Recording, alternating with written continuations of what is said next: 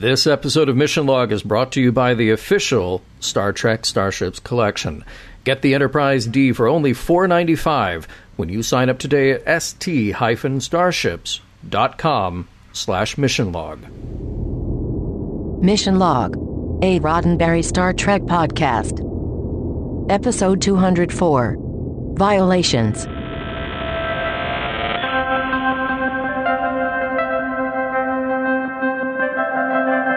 Welcome into Mission Log, a Roddenberry Star Trek podcast. I'm Ken Ray. And I'm John Champion. Each week on Mission Log, we watch an episode of Star Trek, taking it apart for messages, morals, and meanings to figure out whether the whole thing stands the test of time. This week, Violations. Not the Depeche Mode musical episode for which I'd been hoping. This one is um this one is actually darker than Depeche Mode. And that is really saying something. this is the one, it's kind of tough because people like an idea of what we're going into before we go into it. Mm-hmm. Um, this is the one with the mental intrusions, let's say. Well, you, you that's one way to put it. Sure. That is one way to put it, yeah. And that's a that's probably the.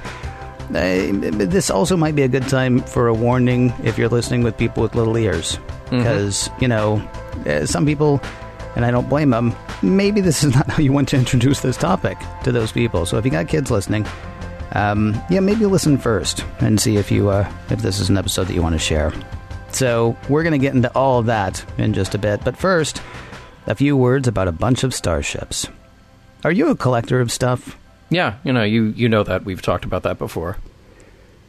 Yeah, I was actually talking to uh, the people listening to us. Sorry, I, I, I should have I should have clarified. I apologize, John. No, I was actually talking to the people listening about the official uh, Star Trek Starships collection. Uh, here's how this works: twice a month, you will get a new starship. Some of those will be Federation. Some of those will be from other worlds, other civilizations, if you will. Um, you'll get a magazine filled with production notes, design notes, and in-universe information about the ship and you'll get a digital download of the magazine so that you don't, you know, mess up the magazine. Because if you're collecting, you don't want to do that. Now you get all that for twenty bucks a pop. That's two ships a month, twenty dollars each. It's a ton of groovy stuff with no shopping involved. It all comes is straight to you. You don't even have to think about it, except for the part where you have to start. right, and maybe the best part, you can demo the whole thing with the Enterprise 1701D. Perhaps you've heard of it. Get that and its accompanying magazine for $4.95 just to try it out. The address to do that is at st-starships.com slash mission log. st-starships.com slash mission log. Trying it out not only supports this show, thank you very much, it also gets you a fleet of fun. That address again is st-starships.com slash mission log. And we do thank the good people at Eaglemoss for sponsoring uh, this week's show. It's interesting. You say maybe you've heard of the 1701D. Mm-hmm. I hear they got a great bar. They do. They do. and they spend a lot of time there. Yeah, they do. Yeah. And who wouldn't? If you had a bar like that with that kind of view, please, you'd be there uh, constantly, I think. hey, what's your favorite bar? You want to tell us?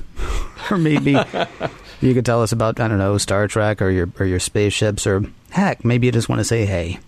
Lots of ways to do that. Mission Log Pod is the address to find us on Facebook, Skype, and Twitter. If you want to leave us a voicemail, we would love to hear your voice. 323 522 5641 is the number to call. 323 522 5641. Our email address is missionlog at roddenberry.com. Our show website, including discovered documents and pictures of your very own starships. By the way, if you've built your own starship, we'd love to see that too. we'll put up pictures of anything. Got a picture of your cat dressed up as a Star Trek character? Send it in. Mm-hmm. MissionLogPodcast.com is our website. And please do remember, we may use your comments on an upcoming episode of Mission Log. We also, from time to time, use the trivia people send in, John.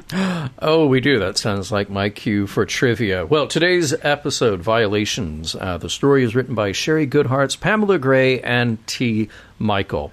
Now, we discussed Shari before. She started as an intern on the show. We covered two of her earlier episodes The Most Toys and Night Terrors.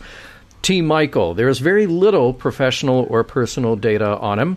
Uh, this is his one and only writing credit. He has one music video directing credit and a couple of producer credits, most recently, the reality series Little People, Big World. And Pamela Gray uh, also has this as her only Star Trek contribution, but she continued to write for series television like Once and Again and The Divide.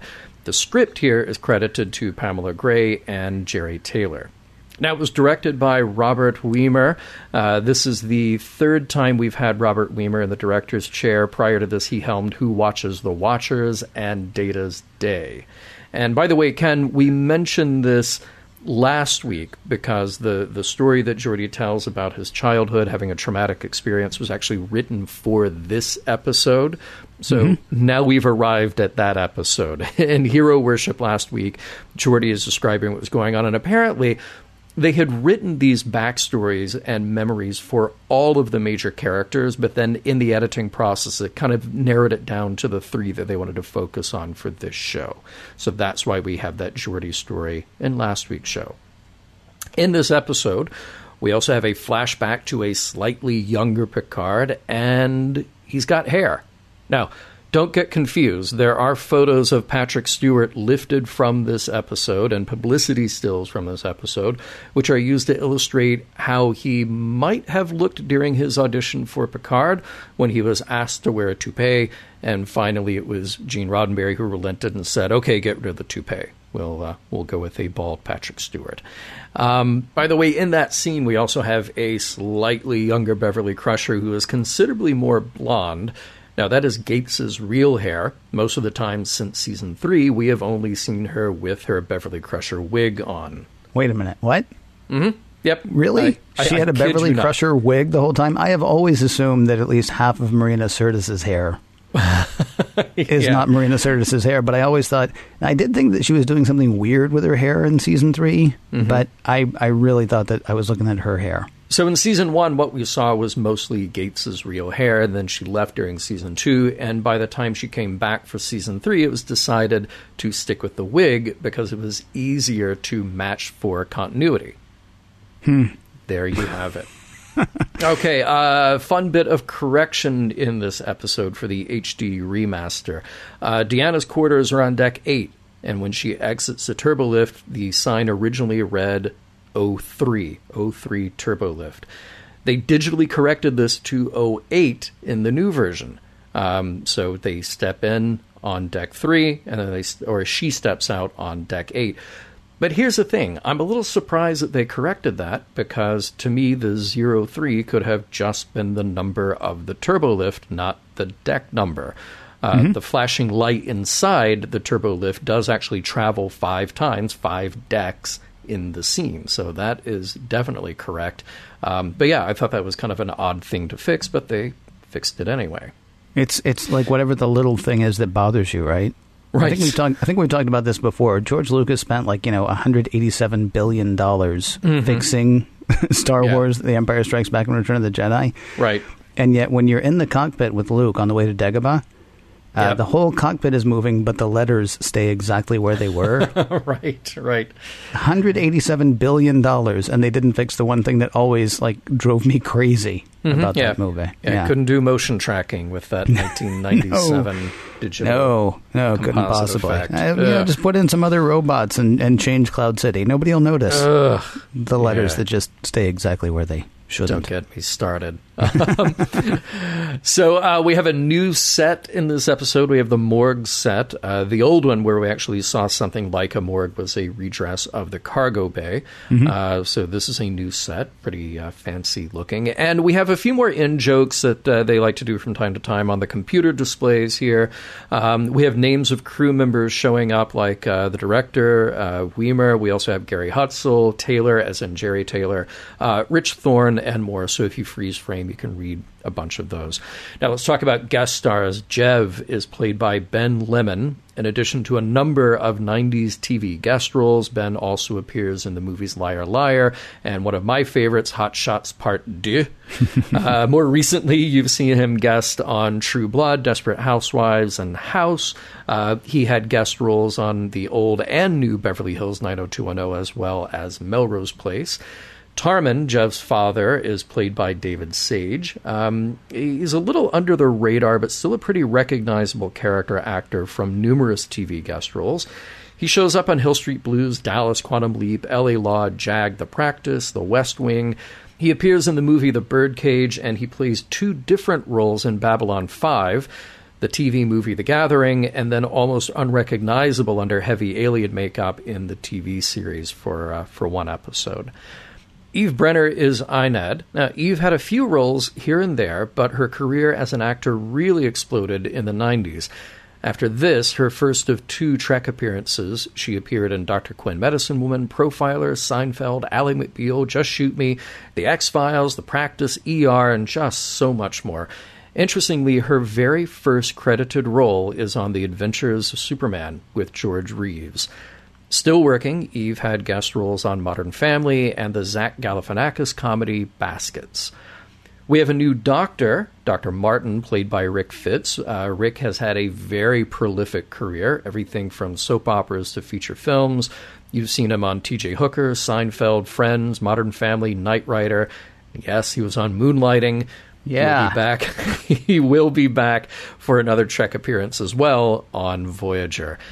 And making his second appearance as Jack Crusher is Doug Wert. When we first saw him in the holodeck sequence with Wesley in the episode Family, this time he's back in a considerably less talkative sequence. Meet the Ullians. They are great. Well, two of them are. Okay. Maybe just one of them.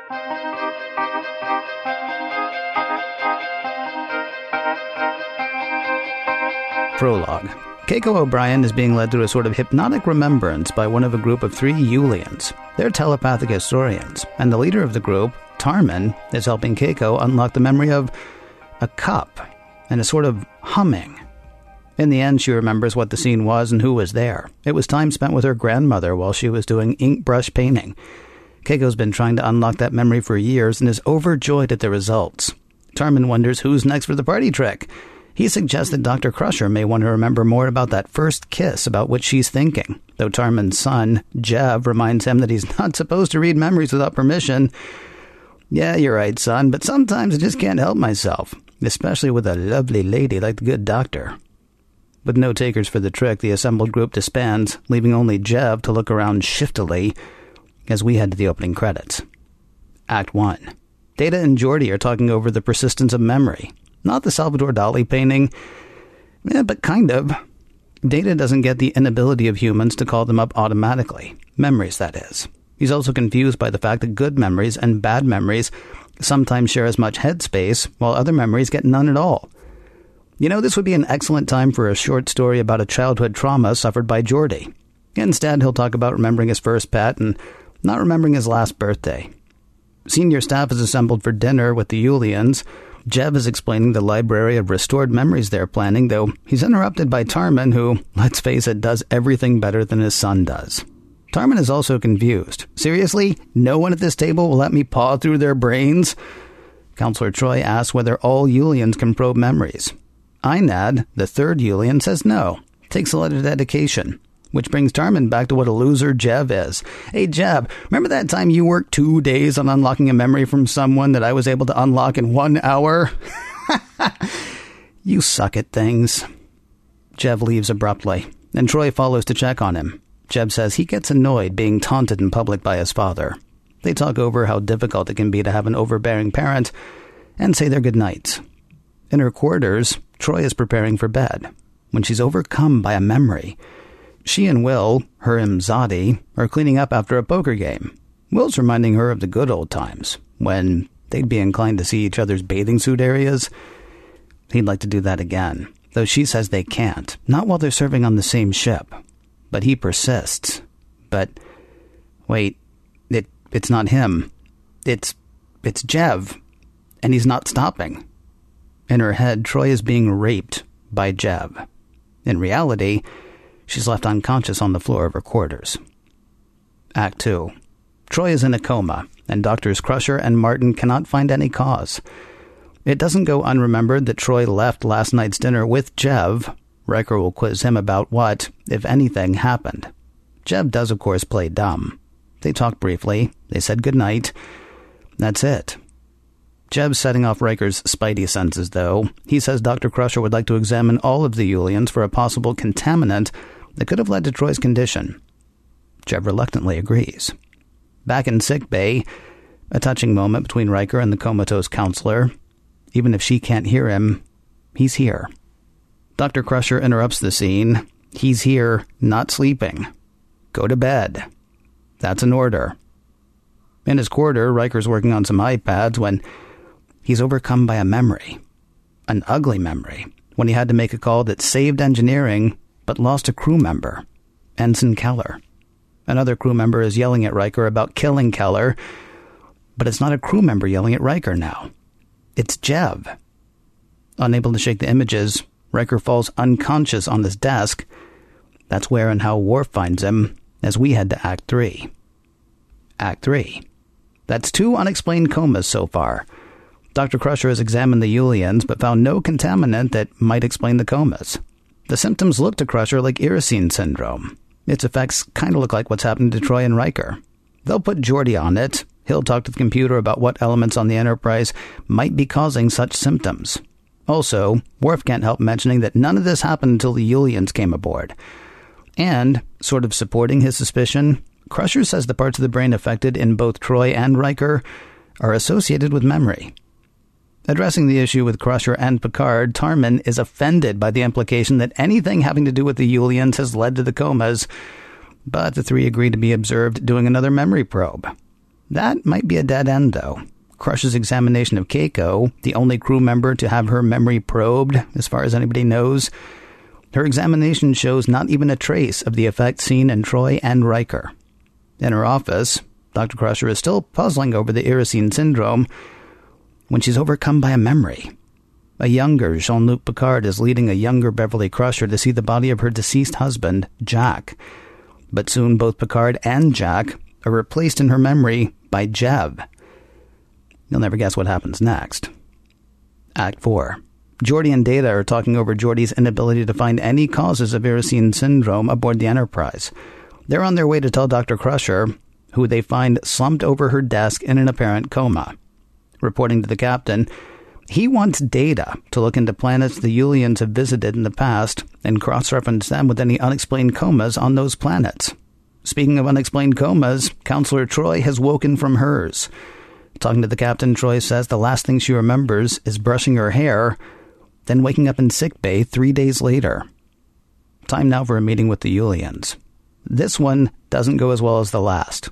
Picard is asking the three to confine themselves to their quarters until they can figure out what's going on. Jev has what he thinks is a better idea. Why not let me probe Counselor Troi's mind and see what happened? Picard says that seems a bit risky, so no. A perturbed Tarman will not confine himself to quarters. Starting right now, a more level headed Einad argues for Jev's plan. We're being accused. We can get at the memory of what really happened. You can safeguard Troi as much as you like, but nothing will happen to her, and we really need to look inside her brain. Picard says he'll talk it over with Troi. And Troi is up for it. Something awful happened to her, and she needs to know what it was. And with that, Jev begins his guided probe of Troi's memories. She was brushing her hair when she was overcome by a memory. Cleaning up after a poker game with Commander Riker. It's a pleasant memory, until Will won't take no for an answer. He's forcing himself on her. Except, except it's not Commander Riker. The person forcing himself on Counselor Troi is Jev's father, Tarman. Act 5. Jev and Picard are talking over Tarman's apparent crime. Tarman says he's innocent, but come on. Jev says Tarman's never been one to admit when he's wrong. If the Enterprise wants to prosecute, Jev's homeworld will be behind them. Nothing like this has happened in centuries, and the punishment is quite severe. Anywho, Jev tells Picard that he and Einad are monitoring Tarman's telepathic abilities. Don't worry, he won't hurt anyone else. And he is sorry for what happened. Data and Geordi are continuing their look into the Ullian travel logs when Geordi finds an interesting fact. Two comas that occurred while the Ullians were visiting planets happened while Tarman wasn't even there. He was back on his home planet. Jev stops by Counselor Troi's quarters to apologize again for what happened, to lament that they cannot be friends, to say goodbye. Troi says they can be friends. And this trips something in Jev. He cannot control himself and starts once again to impose himself on her mind and her memories. Troi fights back, physically.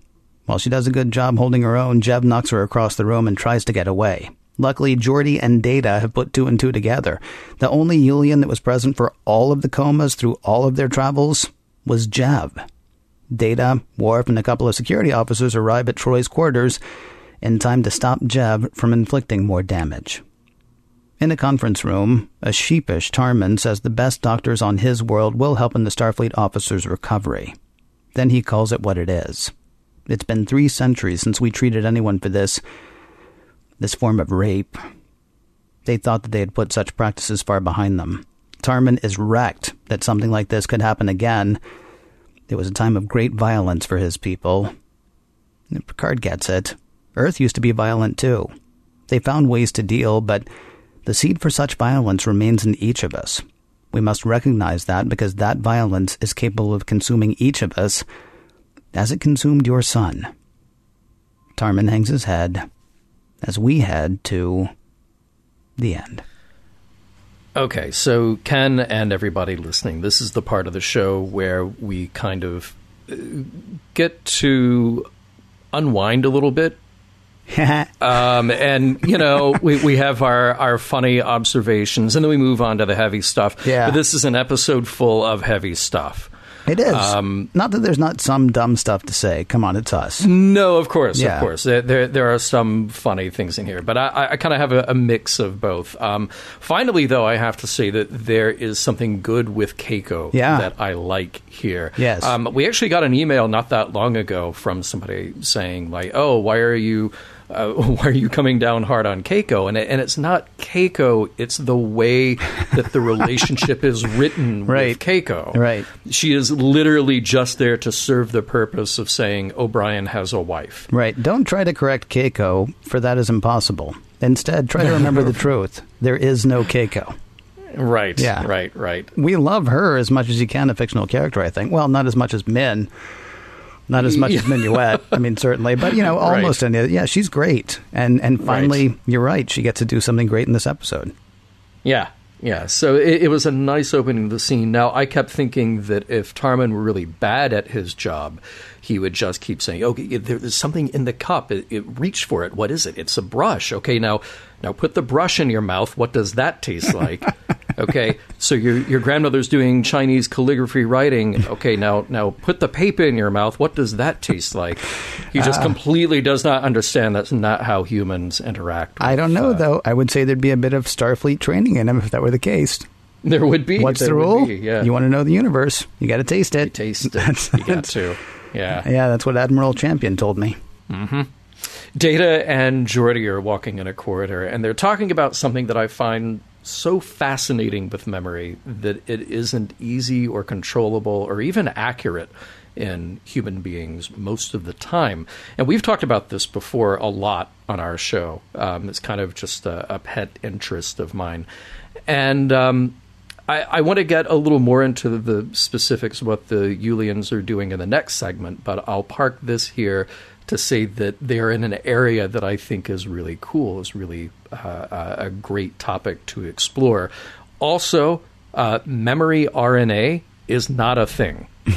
um, this is it, it was interesting because here this show was shot in 1991 and um, this this was a, an idea sort of floated out there which is now long since gone that memory RNA would be a thing. And I'm thinking this episode is set 400 years in the future. It's sort of like us going back to the say phlogiston theory of how things burn uh, so that that's definitely not a thing, and probably not a thing we would go back to. But I totally get Geordi's bad memory. I really understand that, and every time I swear, every time I watch this scene, I would try to remember what I did on my last birthday. and finally, finally, I gave up, and I had to go to Facebook to look it up. It was not until we were having this conversation Mm-hmm. that I remembered what I did on my last birthday. But I didn't go to Facebook Wow. to check. Well, but it turns out I wouldn't have actually posted on Facebook what I did anyway. I, I, I bought a couple of old movies and then uh, sat and watched them while sipping uh, bourbon. It's totally cool. Yeah. I think that's, uh, that's a, good thing. Pretty Yeah. much my fallback, though. I mean, if you ask me, you know, what'd you do on your 35th birthday? I got drunk. What'd you do on your 37th Yeah. birthday? Hmm, funny story. Yeah. Seems possible that I was out drinking with people. I don't know. yeah. Um, we have a great scene between Dr. Crusher and Picard in the dining room. Yeah. So much of what was not said was great, and I kind of wondered how much of that was editing. Um, I can't remember who I was talking to that said, you know, uh, film is a director's medium, but TV is the editor's medium. And I, I thought that was really great because you, you're really, as a director, you're trying to knock through this in such short time and just stick to the schedule. So, really, what is made of it happens in the editing room. And um, that was the timing on that was so perfect. And just to see Picard's eyes dart back and forth between Crusher and Tarman uh, in response to her prodding was so good. Yeah. It was so good. Um, another nice scene uh, was Riker talking to Deanna while in her coma. Thought it really played sweetly. It was really uh, a nice scene. It did play very sweetly, and also it was a good chance for him to give a shout out to one of the most hated episodes of TNG. uh, Shades of Grey, which of course saw Yeah. the inglorious exit, or, you know, lame exit. I don't know if I'm using inglorious correctly. I don't even know if that's a word, honestly. So let's say the lame exit of, uh, of Diana Muldaur, of course. Catherine Yeah. Pulaski, last time you see her, is in like this Right. total, like, phoned in episode of Next Gen. Uh, for people who don't remember, by the way, that's the one where Riker was in a coma and Troi stood there talking to him. Yeah. It's a clip So show. yeah. so you should know from experience if he could hear her or not. That's or true. if she could hear him or not. I Yeah. remembered how great it was when people told me later you had been standing there talking to me, so I figured I had to put in at least five minutes so somebody might tell you because maybe that'd make you feel better once you're awake. Uh, the Case of the Comatose Counselor, by the way, Mm-hmm. uh, quite possibly the best Dixon Hill novel. if you're looking to get yeah, started, yeah. uh, that is a good one. Uh, look for it wherever made up paperbacks are sold. Good Yeah. call. Uh, it was very interesting to see a young Ted Cruz in the engineering disaster flashback scene. I, you know, I so thought the same thing. I, I, Yeah. I, I got bummed because then I got sidetracked on him, like saying, "Oh yeah, I think you know when he made his political pronouncements about uh, which party Kirk would be in." Yeah, I actually had to pause and go back because I was like, "Oh yeah, that happened." Yeah, right. Well, yeah, it was well before his career in politics took off, and and, and actually, actually, all right, uh, that is Craig Benton as crewman Davis. Uh, but funny enough, there is another actor in that scene, an extra, doesn't have as many lines as uh, you know. Ensign Ted Cruz does here, but there is another actor in that scene running in the background who is Tony Cruz. Really Yeah, so I might be onto something. interesting. Hey, uh, I I had a question by the way. Does the Yeah. Keller thing? Have we ever heard that story before? Was that an episode of Star Trek that I've forgotten, or is this just like, oh yeah, this is a thing that happened to No. Will one time? Right. No, we haven't heard it. Um, Okay. I'm sure that there's a novel somewhere, like a dense 400 page novel somewhere, that is all about the Keller incident. Yeah, probably so. Because we know. Because here's the thing. I mean, not Yeah. to not to be too much of a geek, but Right. we know this has to have happened sometime between season two and now because he's got the beard He's got the beard. and Geordi's there, so we know what happened on the Enterprise as well. Mm-hmm. And so, yeah, I thought I actually thought about going back and looking to see whether it was something I had forgotten. Then I realized there's so much stuff I've forgotten. Am I really going to spend time hunting this one up? right. Right. Um, oh, by the way, another thing, just to update the science on the show, because I, I mentioned the memory RNA thing. So uh, uh, it's Worf, uh, Dr. Crusher, and Picard, and they're talking about kind of doing the detective work to figure out what's happening and what has happened to the people who are in comas. And uh, Dr. Crusher says, Well, um, I'm finding this residual effect in their brains. Um, she mentions the thalamus, and and I, I it didn't sound right to me, so I did a little more digging around. The thalamus is is actually kind of a relay in the brain. So it's responsible for things like sleep and wakefulness, like regulating consciousness. When are you going to be conscious and when will you not? Like when you're sleeping. The hippocampus is actually more associated with memory. So, specifically, the transition of short term to long term memory. And from there, you go to the left anterior prefrontal cortex. I don't know why Dr. Crusher is more interested in the thalamus, but she's a doctor, so who am I to argue with that? Yeah. Sorry. Uh-huh. Yeah. Uh, forgive me, I got caught up on how much you sounded like my dad for part of that. When are you going to be conscious? When are you not? Oh, okay. Seriously? I love the fact that you got caught in like which part of the brain she got caught in. That's yeah. Yeah. Props yeah, to I you, did. my friend. Props Yeah, to you. Just for a moment. But by the way, Dr. Crusher does, I, I believe, when she's examining Keiko, uh, she does read Keiko's CPK levels. Uh, that would be creatine phosphokinase. Uh, it's an enzyme found in blood, and it can relate to stress or trauma in the circulatory system or in the brain. Has nothing to do with a West Coast pizza restaurant. I'll just uh, make sure that that is very clear. Didn't seem worth mentioning in the recap, but I do like the process of elimination thinking that Geordi does with the computer because you know so often it's like, hey computer, um, what's the the answer that will solve this whole thing? And the, you know the computer is like, oh, it's this, right? And you're done. Yeah, right, right. He did like some really like you know some hardcore like you know.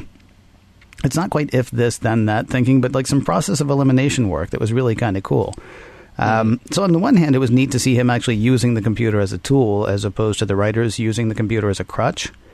Mm-hmm. On the other hand, it's two minutes of my life times however many times I watch this episode that I'm never going to get back. Like as far as advancing the plot, Yes. it right. doesn't. But it was it was still kind of neat, especially the first time, like watching him do the detective work.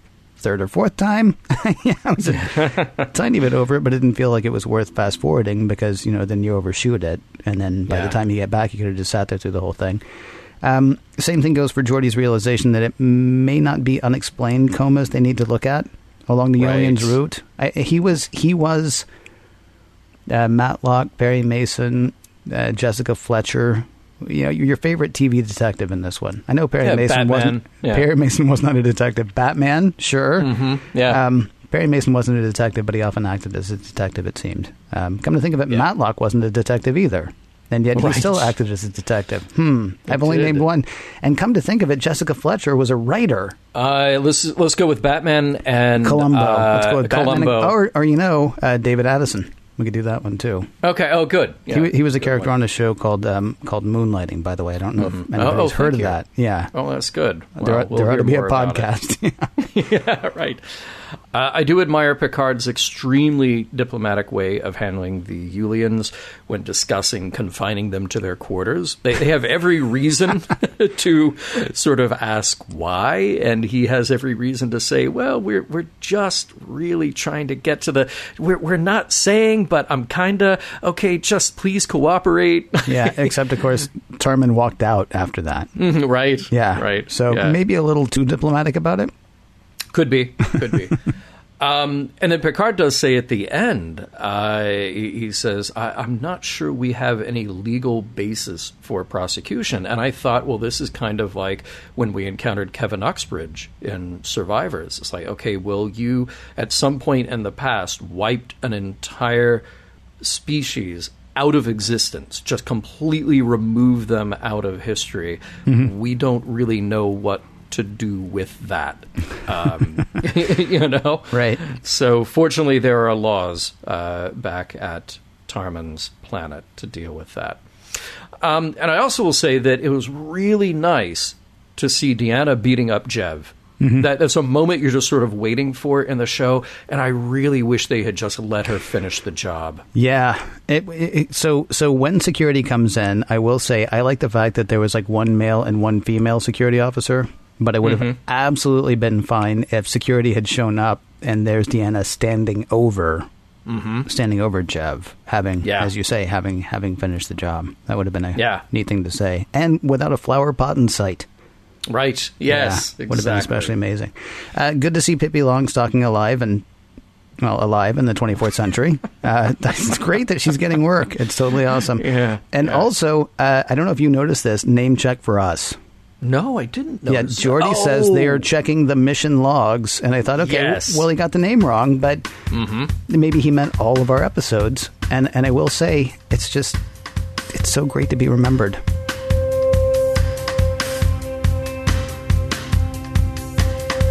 You know what is fun to talk about? Not this episode.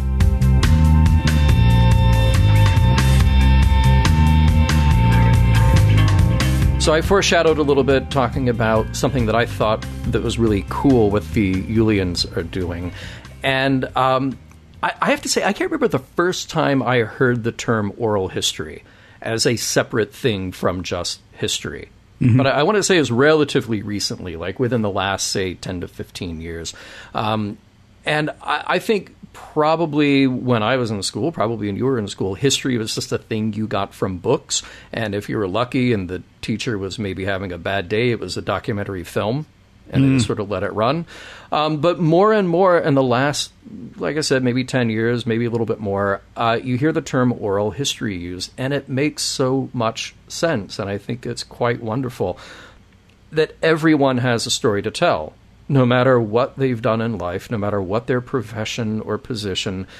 And I just love the idea of a whole culture dedicated to preserving other cultures through the use of oral history.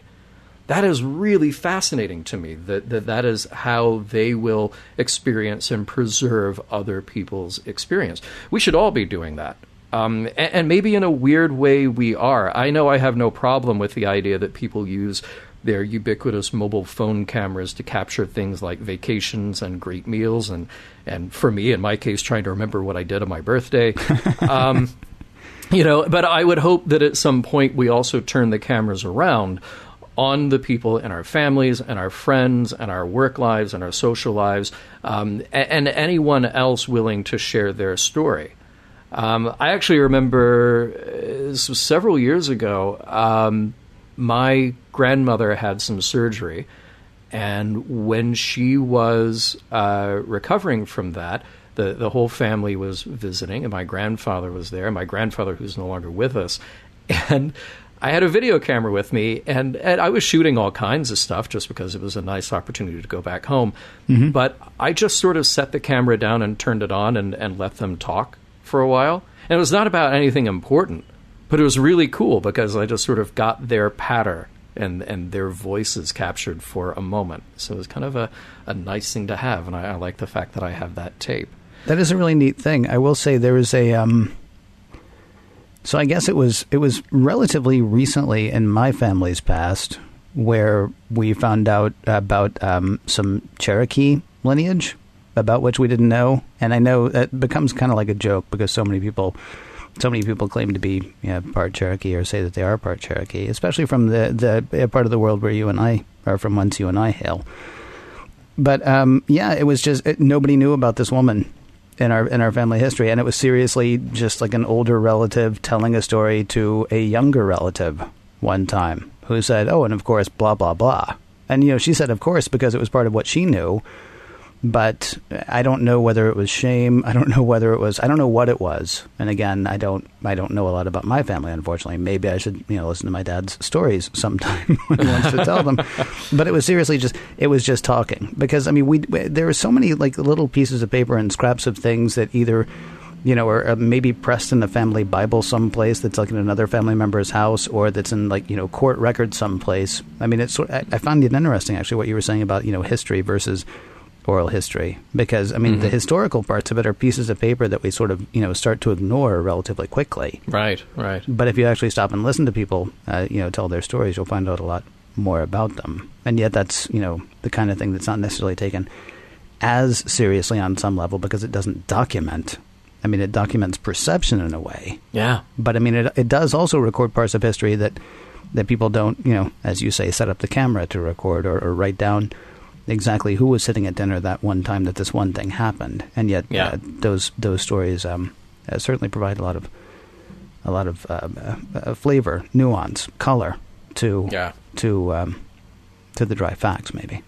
Um, no, I, I will, I think, come back to a thing that I think is kind of uh, a negative here that is a weird thing mm-hmm. about what they're doing. But we'll we'll assume uh, positive intent here for the, the beginning of that discussion. Now let's also talk about. Uh, Wait, you don't want to go ahead and do it now because it's a natural segue. I mean, uh, well, I, I, guess we could. Yeah, I, I mean the the thing that really, and believe me, we're we're building up here to what is the the ultimate point, the ultimate driving uh, uh, sort of topic in this episode. But the other thing that I thought about, and really right from the beginning, watching uh, Keiko in that scene uh, develop her memory. Because as we've discussed before, you know, memory is a process. It is not a thing, uh, despite what data may believe, where you just sort of dig in and say, "Oh yeah, I want that memory now." Memory is a process of building that back into your narrative. You know, so when I think right now about something that happened 20 years ago, I am rebuilding those memories. I am I'm forming a new narrative of what I think those memories are. So what I thought about in watching this, and Keiko, let's say she's in her early 30s and remembering something that happened when she was, you know, 5 mm-hmm. just to put a number on it um, I got really concerned about the idea of false memory. Um, this is something that I thought of, uh, well, w- with Tarmin first, and certainly with Jev, uh, as he is imposing himself into other people's memories. We saw a good deal of this idea, maybe you know more than twenty years ago or so, but the idea of it still hangs around for some reason. Um, remember on an episode of Mission Log when we talked about satanic panic? Mm-hmm. That whole thing was driven by false memory. The idea that there were therapists who would use this, um, you know, repressed memory therapy to try to draw something out of someone to remember something that happened in their distant childhood, and they would start to make up stories not because they were trying to fake it, but because they were conflating and confusing things from real life with maybe fantasy or a dream or something that they had read. So, fortunately, this sort of fell out of favor, and and this uh, repressed memory therapy stopped being a thing that was as prominent. But the idea kind of hangs around. Mm-hmm. Um, it, it is extraordinarily easy to manipulate someone's memories. Extraordinarily easy. Mm-hmm. And that's kind of what's going on here. Um, even when you have somebody asking, well, what's there? Do you see this? Pick up the handle that's in the cup. What do you see? All of those could actually be reforming memories rather than getting to the truth of the matter. Um, so when we started the episode, I started to get that kind of creepy feeling that this was guided by Tarmin to bring this out of Keiko. Not not that there was anything weird about that memory, right? Um, not that there was anything nefarious about what he was doing, but there is an extremely fine line because it's so easy to mess with someone's psyche and mess with what they think they remembered. Right. There's and there's like, yes, sorry, there were a couple of things I thought about there. I mean, certainly that's provable when Jev does what Jev does in the interrogation with Deanna. Yeah. When he, I mean, he imposes a memory. That's not even guiding. That's absolutely imposing. No. And it's interesting right. to me that they're going to build a museum based on people's memories, but our memories are fallible. Mm-hmm. And so, yeah, kind of odd that that's going to be your history at the same eh, so I, I also couldn't help and and this is going to seem sort of far afield I guess but you know stick with me because it's always fun mm-hmm. um, I couldn't help think about the Enola Gay controversy uh, with the Smithsonian do you remember this do you no, know what I'm talking I, about I, I, know what the Enola Gay is, but yeah. I, I, don't know about the controversy with the Smithsonian. Okay, no. yeah. So for the 50th anniversary, or the or, uh, commemorating the 50th anniversary of the dropping of the uh, of the uh, atomic bombs in mm-hmm. Hiroshima and Nagasaki, uh, there were people who said, you know, we should maybe talk about sort of the downside on this whole thing as well, mm-hmm. like how many people were killed, how there has been controversy about whether or not the bomb should have even been dropped in the first place, and mm-hmm. and basically there were a number of organizations that said, no, we're not going to talk about that. When this goes into this history museum, when this goes into the National Air and Space Museum, we're, we're going to talk about the fact that this happened and it ended the war and it saved lives. Um, and, and, and I just came across a quote actually from the Lehigh University uh, website Uh, do you want an exhibit to make veterans feel good, or do you want an exhibit that will lead our visitors to think about the consequences of the atomic bombing of Japan? Frankly, I don't think we can do both. Uh, that's what the curator of the National Air and Space Museum said at the time. Wow. Yeah, and guess what? You don't remember that story. Yeah. Yeah. Right. Yeah. And the story that was told at the museum and then it was apparently retold when the Enola Gay was moved. I mean, the controversy was okay, how do we want to remember this? So, I mean, even when you're looking at the dry, you know, facts of it, I mean, when people started talking about it, then the question then becomes okay, is this going to become a celebration or a consideration? And the story that ended up winning actually was the story that was uh, that was more popular in a way. So, I mean, I'm not, I, they're not a direct correlation, but I did find it interesting. It's like you're going to build a museum of memories, and that's going to be our, that's going to be what we're going to say history is. right. Oh, okay. Right. Yeah. And, and how you choose to remember that or how you want to remember that. And then, of course, the other thing is are these guys who are probing these memories, are they actually only probing the memories, or do they come across one and go, mm, that's not important, let's actually focus on this? Or, oh, let's not even talk about that because uh, that's unsavory. Wow. There was another. There was another thing I wondered about as well. Mm-hmm. Why is it bad memories? And and and let me back up. Jev is Jev is a race a rapist. Sorry to say racist. Yeah, they're both bad, but Jev is a rapist. Right. um, no memory he creates in Deanna's head is is going to end well.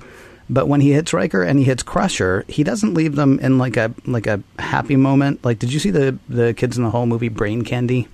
Oh yeah. Right. Yeah, Yeah. G- Gleemonex was, the, Yeah. name- was the name of the drug. Yeah. And what it did was it would like put you in the happiest memory you've ever had, Mm-hmm. and just sort of drop you there. It would leave you uh, suspended in a state of bliss. Um, he doesn't take them to some happy place that they can that they can you know sleep soundly. He takes them you know to a place where they were nearly broken, and then he breaks them. Yeah. And what I was wondering is, is that a writer thing where it's easier to show pain? Or are we saying that the bad memories will always hold greater sway than the happy ones?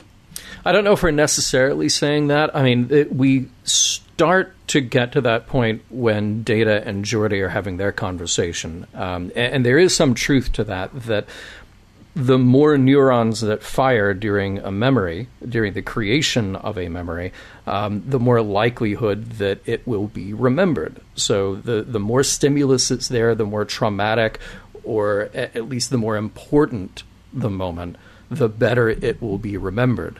Um, but but I think this is more indicative of the character of Jev.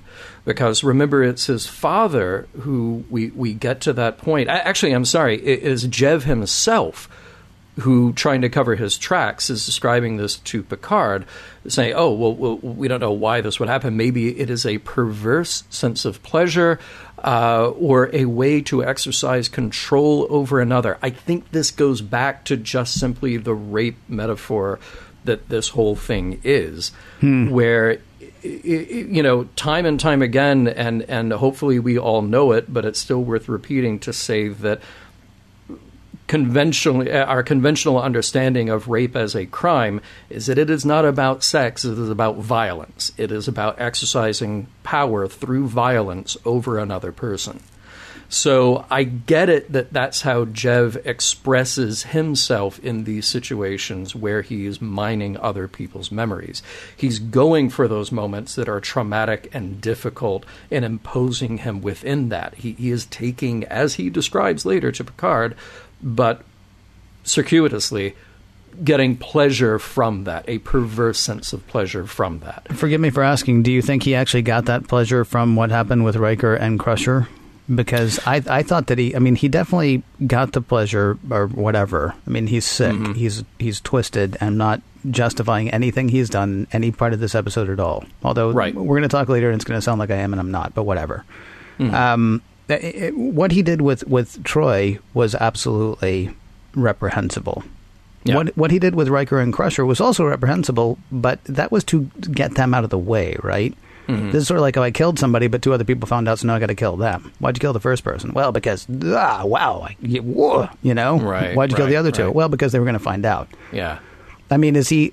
I guess that's that's sort of why I'm differentiating those things because he has to he has to debilitate Riker and Crusher if he's going to continue his life of crime, or actually if he's going to continue his life. Yeah. And the easiest way to do that is apparently to take them to the breaking point. Or do you think, or do you think he's just a guy? Well, I love my work. Like, like I mean, I have to do this terrible thing, so I might as well enjoy it. Yeah, well, I mean, I, I think it could easily be both, but I mean, I, I think that he is a, in this case, he is a serial rapist, and this is something he has done in other places. So, regardless if it's just covering his tracks, hmm. I, I do believe that he's getting, he's getting some, if not pleasure, some satisfaction from it. Yeah. You know, th th this is who he is, and this is what he does. Th this is his way of expressing whether it's that power or control. We can talk about that, you know, father and son relationship where here's a guy who's been put down all his life. Regardless of that, it doesn't justify his actions. Um, but he is clearly acting out in a way that imposes power over other people. So, um, yeah, God, uh, uh, what a. I, I don't know how much further to go to just say that this is a twisted, sick individual. It's one of the darker characters we've had on Star Trek because Yeah. it is so invasive and personal. It's not sort of like Khan, where it's just this outside force, and as long as you kill the outside force, then you're going to be okay. Right. you know, this is something that is much more intimate and and presumably would have much uh, longer and deeper lasting effects on the people who are are hurt by this. You uh, you touched on it a moment ago. Can we talk about um, Can we talk about Tarmin's bad parenting? Sure. All right. Yeah. Um, you know, so he sits there and says, "Oh, son, I probe the minds of pretty ladies even without permission. You know how I am. Yeah. You're nowhere near as good as I am at the things that you know only we can do. There, there, like there are very few people, even on our planet, of people who might be able to do this, who can do this well. And so you're good enough to play in the bigs, but you're always going to be a relief pitcher. I'm the guy." Yeah. Right. I guess I guess the question that I had when we got to the end of this episode is where is the part where anyone else has any part in what Jev has become? And again, I am absolutely not saying it's not Jev's fault. It is absolutely Jev's fault. Yeah. It is way Jev's fault. He should have recognized these issues or urges in himself and said something or done something. Talk to somebody. Taken himself out of the Mind Pro business. I mean, there are all sorts of things that he should have done mm-hmm. to keep himself from doing what he is doing wrong but these behaviors do seem to have been affected and in a way modeled by Tarmin, I think. I mean, Yeah. what no, do you- I agree. What do I you say? He's not raping Dr. Crusher in the prologue. He's just, you know, rubbing up against her on a train, which is still assault. Mm-hmm. What he is doing to her is absolute assault, and she laughs it off. He's like, her, her, his son is like, uh, "You can't do that." And he's like, "Oh, but come on, she's pretty." Yeah. And she's like, "Oh, Yeah. I am." I mean, it's. I mean, and that's that. Where is any? Where is sort of anybody else's culpability in this? It is Jev's fault. Mm-hmm. It is Jev's fault. But where is like where's the humanity? I mean, this kid has apparently been browbeaten all the way through, and then we get to the end of it, and nobody says, "So, anybody want to look at why this happened?" No, Right. no, right. no. Yeah. maybe no, just call the authorities. Yeah. Maybe in another episode we'll do that, or or in the 400 page novel, we we could talk about all the stuff that led up to that moment.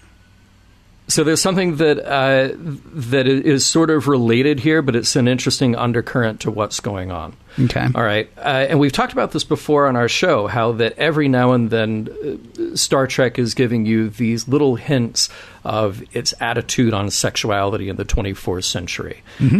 Now, judging by this, uh, and I go back to a light and fun scene, like Dr. Crusher sort of teasing Picard about his memories. right. We don't know what might be stored in those memories, you know? Right, right. Now, a- at the beginning, as wrong as it is for Tarmin to, you know, uninvited, uh, start to read a bit of Crusher's mind, Mm-hmm. there's this hint of what Crusher is thinking about. Well, Crusher is thinking about her first kiss. Well, that's a lovely memory. Mm-hmm. That, that That's nice.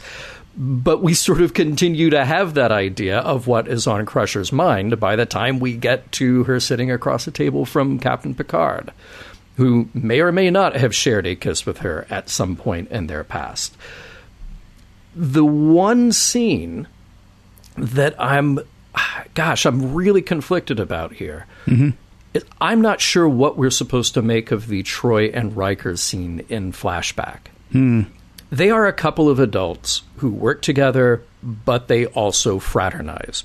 Mm-hmm. It was no problem at all when they beamed down to Betazed. And oh, look, we- we're on this nice garden planet, and your mother's not around. Time to go in for the kiss. Right. Okay. Still on the clock, by the way. I mean, well, they're, you know. Right. A- um, And even before that, Riker admits that he wouldn't want to share any of his memories with an audience. Okay? Mm-hmm. The thing that really concerned me here is we, we, we keep filling in a little bit about the sexuality of the characters on this show and maybe these relaxed attitudes about what sexuality is in the 24th century. But I get really concerned when I start to parse at what point Deanna's memory of Riker stops and at what point Jev's imposition begins. Because everything that has happened in the other two, or everything that will happen in the other two memories, um, we have the explosion in engineering, and we have the death of Jack Crusher. Well, not the death of Jack Crusher, but the corpse of Jack Crusher that uh, that Beverly has to visit. Okay, Right. So he's stepping into these scenes, and I'm going to assume that he hasn't changed the conditions around the engineering mishap. He's simply experiencing it and trying to get into Riker's mind about what was happening when he made a decision that resulted in the loss of a crewman mm-hmm. when he's in the morgue, yes, Jack Crusher did not wake up and start talking to Beverly, but what he's doing is he's getting in the moment that is a deeply painful memory for Dr. Crusher. What is he trying to get out of the moment with Riker and Deanna? Because every time we come back to that moment, Deanna's saying no. he's trying to get to a level of intimacy, it seems. Um, although, again, there are plenty of intimate moments that they shared. You're right. He could have just imposed himself on the memory down on Betazed. Except, of course, they actually didn't get that far because Mr. Homn and um, and uh. Lwaxana, yeah. Homn and Lwaxana came in, right? I mean, but there have to be plenty of shared memory. They've got green memories. I would say, Sure. any one of which he could actually be Sure. a part of. Yeah. What he wants to do is upset and control and what have you. Um, well, what he wants to do is rape her. I, I'm thinking uh, i as soon as it starts to go south is when it becomes Jev. And the only reason I think that is because when she remembers, oh, I'm cleaning up after a poker game with Riker, she says it's a pleasant memory And she smiles. Yep. and she smiles. Yep. And so I don't think like if that had if that had ended anything like I mean, even if it ended with like him trying to impose himself on her and her slapping him, I don't think that she would start that memory by saying, "Oh, it's a good memory." I think she would start that memory by saying, "Ah," Yeah. or worse. And so I got to think that basically the second it goes anywhere but pleasant is is where we're seeing Jev uh, uh, sort of take control. Yeah, and I had to keep telling myself that and trying to figure out where that moment happened, simply because we see Riker in the flashback originally. We see Riker as she's saying, kind of like, "No, we work together. Yeah. Not, not, not while we're working together." And under any other circumstance, you're hoping that Riker, being the stand-up guy and professional that he is, we might say, "Okay, I, I get it." Right. even though they've had other green memories and even though they have uh, you know snuck a kiss which might have led to more on Betazed um, you would hope that he would say oh yeah you're absolutely right and then that's the end of the memory um, but even then it seems like a very odd choice for that to be where um, jev sticks his nose in where it shouldn't be Well, as you said earlier, I mean, if what he wants is is the is the display of power and the display of violence, then he's not going to go for one of the nicer memories. No, no, but he, he's getting emotionally intense moments when he Yes. simply inserts himself into those other memories. Dr. Crusher's memory was already intense. Riker's memory was already intense.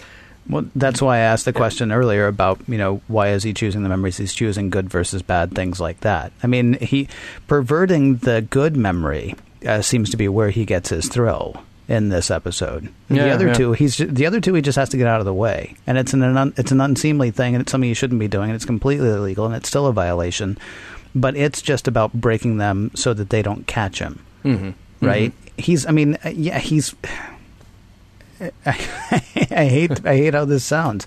Those are those are killings that had to happen, not killings that he wanted to happen. Right. I mean, right, if, if you want to yeah, make this yeah. murder instead Yeah. of rape. I mean, it's you. You killed the first person because you hated that person, or you killed the first person because you loved that person, or you killed the first person because you never killed anybody that way and you always wanted to try. Uh, The other two people then heard about it, and so you had to kill them. But that was just that was just work. That was just getting them out of the way. Right. So you take Crusher to a place that she nearly broke, and go ahead and break her. You take Riker to a place that he nearly broke. It's interesting to me actually because he's usually so not fine, but he's fine. I mean, he understands the needs of the many outweigh the needs of the few or the one.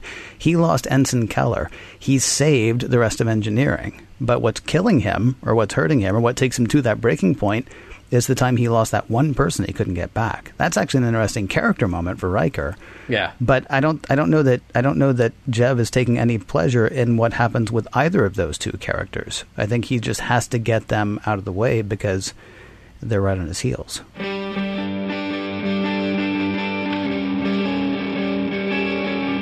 Time now to put an end to violations. All right, Ken, coming to the wrap up of a very intense, uh, very dense episode here, Violations. And uh, we now try to figure out what we make of it, what holds up, what doesn't, and what the messages might be. So, Ken, Violations, does the episode hold up? It's. It, I think I've done this on one or two episodes before. I want to pause just for a moment and say, um, thankfully, this is not anything that I have personal experience with. Yeah. And if there's anything that either of us said that sounded flip, I'm sorry to apologize for you. If there's anything I said that sounded flip or dismissive or like I was being an apologist for uh, the rapist in this episode, um, certainly not my intent. We come from where we come. And, and and try our best to be. I mean, yeah, you, as you said, segment two, we have a little fun, but we're not trying to be flip or dismissive in anything on this. And I just want to make sure that's clear. Um, as far as does this episode hold up, uh, I would say it's a very harrowing episode. Uh, well acted, well directed, well shot, well edited, as you say. They do in those nightmare scenes. They do some really amazing camera stuff, especially the one that you were talking about with the um, uh, in the in the morgue Yeah. they when when they come in and instead of going down to where Jack Crusher is laid out, they actually go into a sort of an area that sort of overlooks where he's laid out, and then go over the rail and down to it. Right. There's I've said this before. There's so little interesting camera work that happens on television that when you see interesting camera work on television, it's like watching Citizen Kane. and so Right. that's that's kind of amazing from a production standpoint. Uh, I would absolutely say this episode holds up. Um, it is also hard to do an episode like this on such a difficult topic without raising a number of questions if you're going to do it well. And I think they did it well to a point. Um, it's got a lot of great marks going for it. I am bummed that it didn't go deeper into the whys of Jev's more reprehensible behavior. Yeah. I'm not saying his father is to blame for what he's done, but his father doesn't even question how he's treated Jev all the way through. And and then when they get to the end, nobody says, "Wow, how did something like this happen?" You know what I mean? Yeah. Now I got to say, and we didn't talk about it last segment. Um, eh, Picard does address it in sort of a grander sense. You have to have loved the "Taste of Armageddon" speech Oh, absolutely. Yeah. at the end. Yeah. And and and forgive me, I think I'm actually uh, sort of uh, seeping into the message as part of it. So why don't we not do that yet? Okay. Uh, what about you? Does the episode hold up as far as you're concerned? Yeah, I mean, I, I agree with everything you said. It, it is well written. It is well performed. Um, it breaks out of that usual Star Trek mold a bit by having these really artistic flashbacks. Um, shows something a little bit different than we normally get on the show.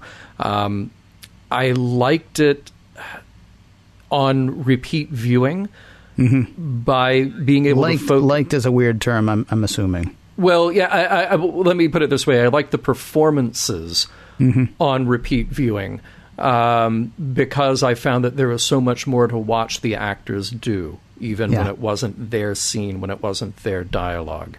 Um, there are moments that, uh, like you, I felt like uh, Geordi doing the detective work on the computer was interesting once. you know. Um, but it's not a great scene. It, it is an interesting scene the first time you watch it. Um, yeah, it's it, it's also good to see it. I mean, again, most people aren't sitting there watching it three or four times in a row. I mean, right, it is right, it is right. good to see it. Lazier writing would have been to not watch them do that detective work. And so then, you know, they just come in at the end. Well, how did you know? Ah, funny story. We figured out because of this and this and this. It was actually good to watch them do the process of elimination. Right, right. Uh, maybe it's not worth watching four or five times consecutively. Yeah. No, but I, I agree. I mean, uh, for all of those reasons, it works as an episode. It, it is well written, it is well acted, it is an interesting episode.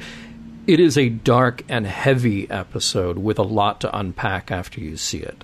Mm-hmm. Um, so, for that, you know, if you're recommending it to someone, you have to recommend it for the right reasons. Um, it, this isn't just sort of light entertainment, um, and, and it certainly helps to have a little background with the characters before going into this, mm-hmm. knowing who's who on the Enterprise and their relationships to each other. Knowing what Imzadi means. Knowing what Imzadi means, sure, sure. Um, uh, but it does work, and I do think it holds up. So now we get to talk about an even more difficult part.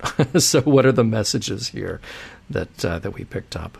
Well, I mean, uh, when I referenced the a Taste of Armageddon speech earlier, that was the one for people who don't remember where Kirk stood.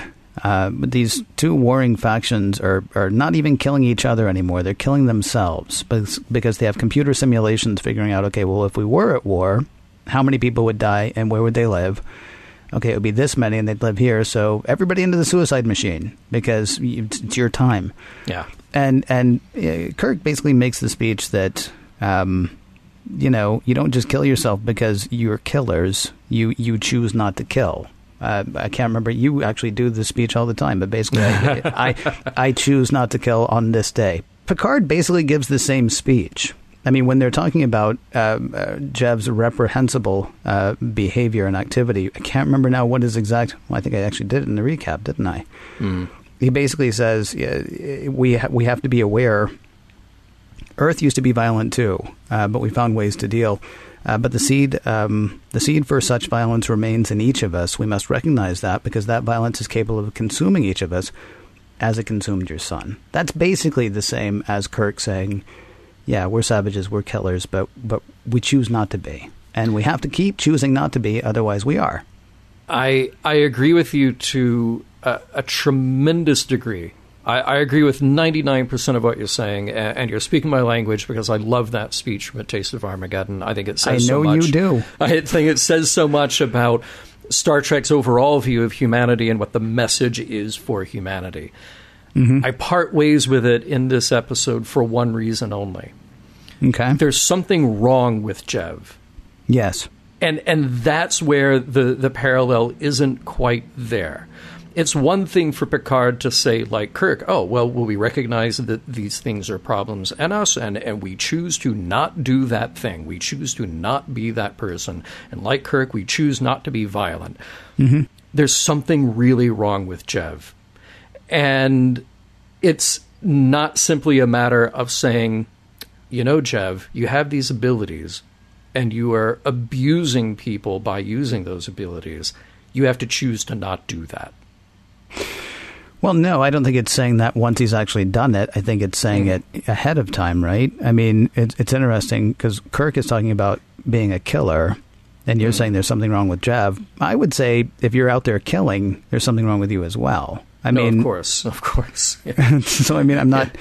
I mean, I get, I I get what you're saying, but I don't. I don't think anybody's saying, "Oh, okay, now, Jev, now you need to stop." I mean, he's he's going to go meet some sort of punishment that we're given to understand is incredibly harsh, and and may I just say props. Good. Mm-hmm. I'm mm-hmm. glad. That is yeah. that's wonderful. I kind of wish we knew what it was because I want to make sure it's harsh enough. Right.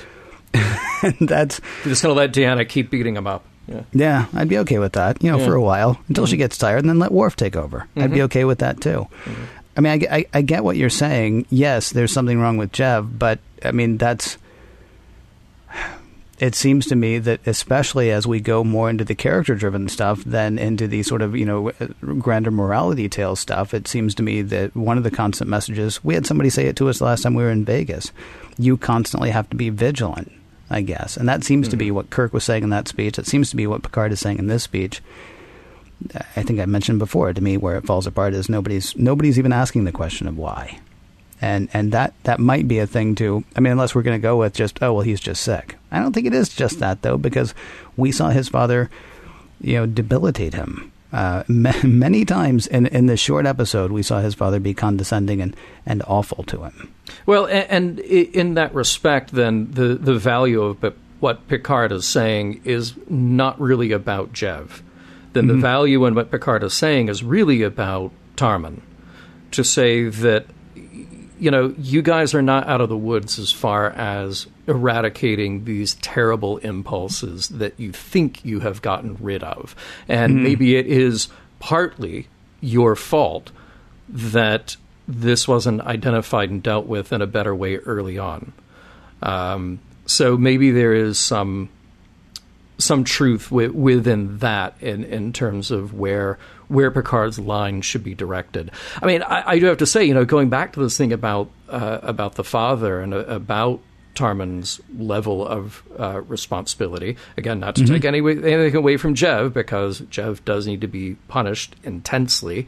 Yes. Um, I, I was so glad to see the word rape used in this show because even though we're in this sort of weird science fiction metaphor, that's still what's going on here, and and mm-hmm. they are going to make sure that you get it as an audience to say this is what we're talking about. Um, I kept thinking, you know, here it is as of our recording, again, early 21st century, and we still have a problem with a justice system, at least recently in the U.S., in which the crime of rape is sometimes just downplayed mm-hmm. and and maybe punishment would maybe not be seen as severe enough, a- and it's infuriating. Um, and there are cases where uh, a, a father has maybe lobbied a judge to say, "Well, well, go easy on my son." because you're going to ruin his future. Yeah, yeah. So that's still a thing. That, that, that is a thing that has happened in recent history as of the recording of this program. Um, so the the relevance of, of watching the show is certainly not lost, and and the relevance is sort of the the overall responsibility, not stopping with the person who is guilty here, because mm-hmm. Jev is clearly guilty. Jev clearly needs to be punished, but at the very least, there should be some questions raised about the rest of the environment around that that that allowed that to happen. And to me, that's the one failing of this episode. I hmm. wish there, I wish that had been done a bit more explicitly. Like you're saying, okay, so maybe Picard's speech at the end is aimed as much at Tarmin as it is at Jev. I actually kind of wish. I mean, as as ham-fisted as it would have been, I, I wish we had had Tarmin saying, "I don't understand what happened." Huh? Yeah, yeah. And, and, and have Deanna say, "You know, it's interesting. I was talking to him before." and that's where it ends, maybe. Because I mean, look, yes, he's an awful character. He does awful things. There is no question. But a lot of stuff does not happen in a vacuum. And and to sort of, I mean, to we're given to understand that he that, that Tarmin has played some part.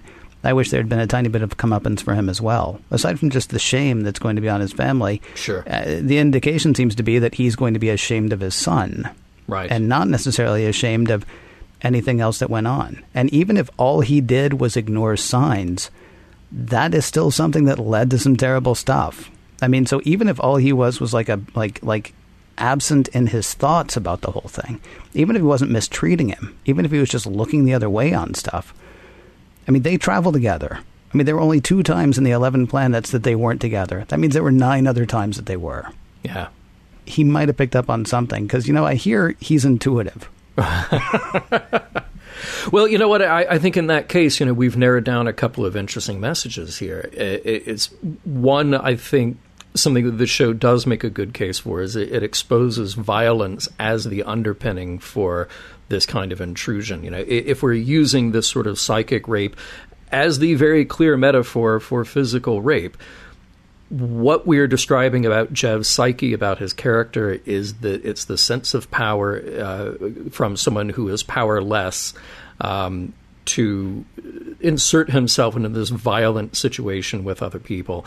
I think the other thing that we're pointing out here and and really trying to make a case for regarding Jev and his relationship to Tarmin and others, possibly others in his family, is a sense of vigilance. Like like you said before, th- this idea of vigilance against this sort of thing happening, being allowed to happen, even if it's not explicit.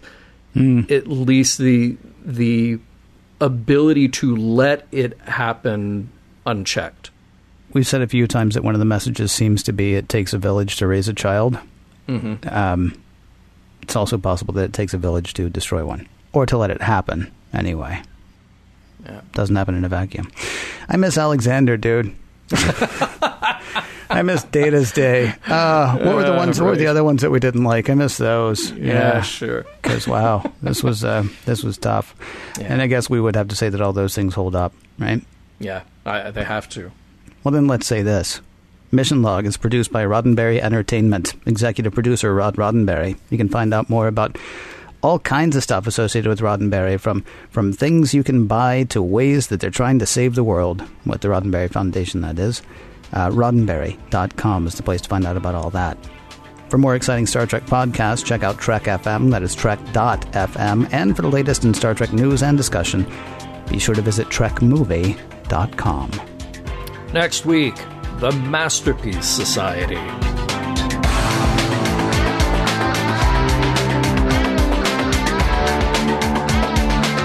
Some of the music for Mission Log provided by Warp 11, online at warp11.com, and from the album Messages by Key Theory, free to download at kitheory.com.